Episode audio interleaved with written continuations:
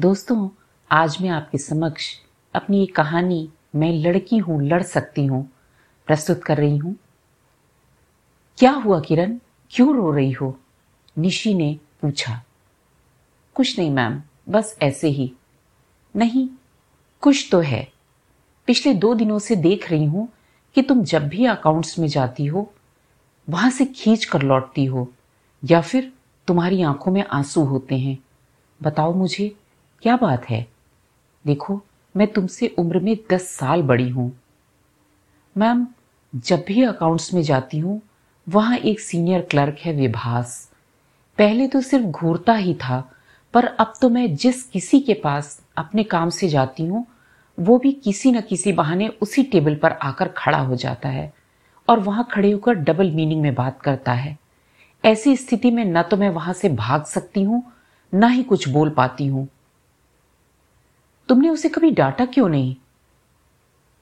Ma'am, एक तो मैं वैसे ही अनुकंपा आधार पर अपने पिता के स्थान पर आई हूँ, और फिर मेरा कोई भाई भी तो नहीं है, जिसे मैं बुला लूँ, और कल तो हद ही हो गई। वो मेरा पीछा करते हुए मेरे घर तक पहुँच गया। देखो किरण, फिर तो तुम उसे बढ़ावा दे रही हो।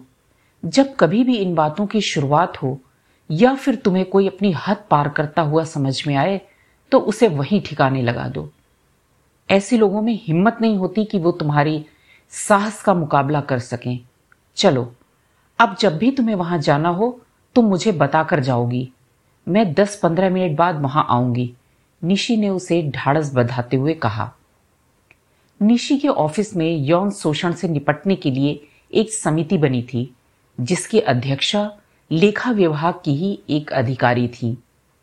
निशी ने उन्हें सारी बात बताई और कहा कि, मैम, हमारे ऑफ़िस में अधिकांश लड़कियाँ जो अनुकंपा आधार पर आती हैं, लोग उनका फ़ायदा उठाने के लिए सोचते हैं।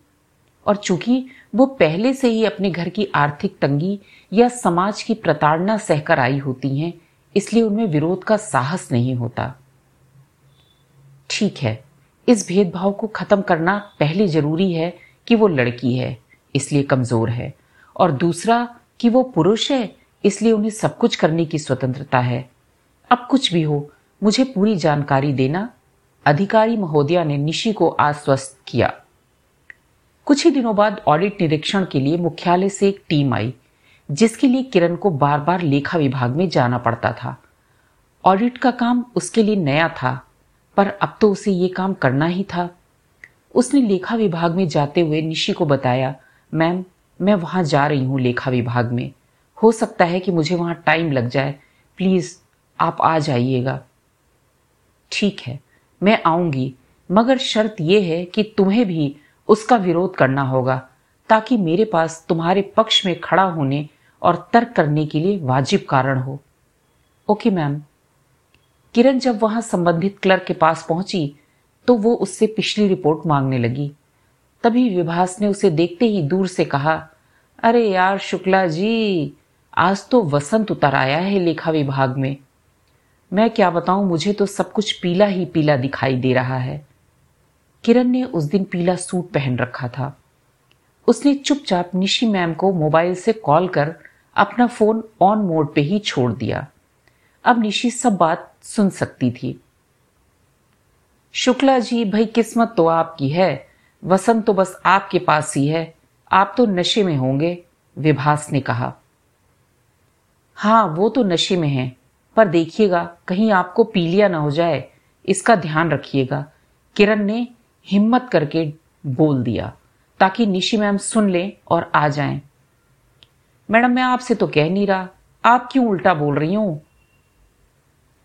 विभास जैसे तिलमिला उठा। ऐसा है विभास तुम्हारे जैसे घटिया लोग ही दफ्तर का माहौल बिगाड़ते हैं और बाकी सब गूँगे बनकर तुम जैसों का साथ देते हैं।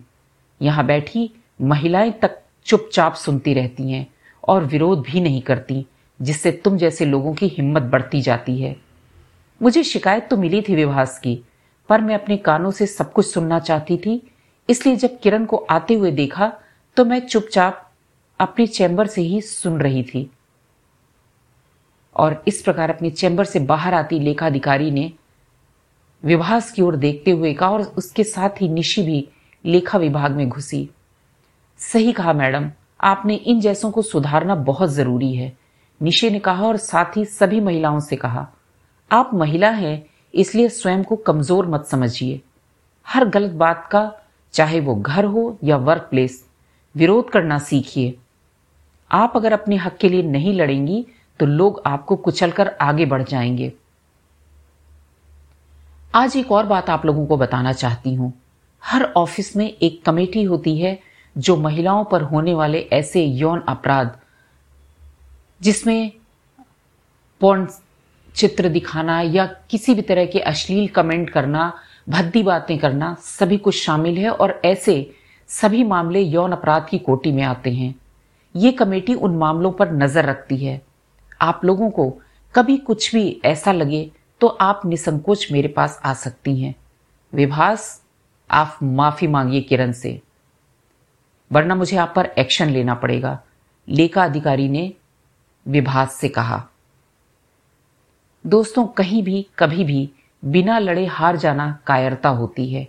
इसलिए मैं सभी महिलाओं से यह अनुरोध करती हूँ कि गलत का विरोध अवश्य करें।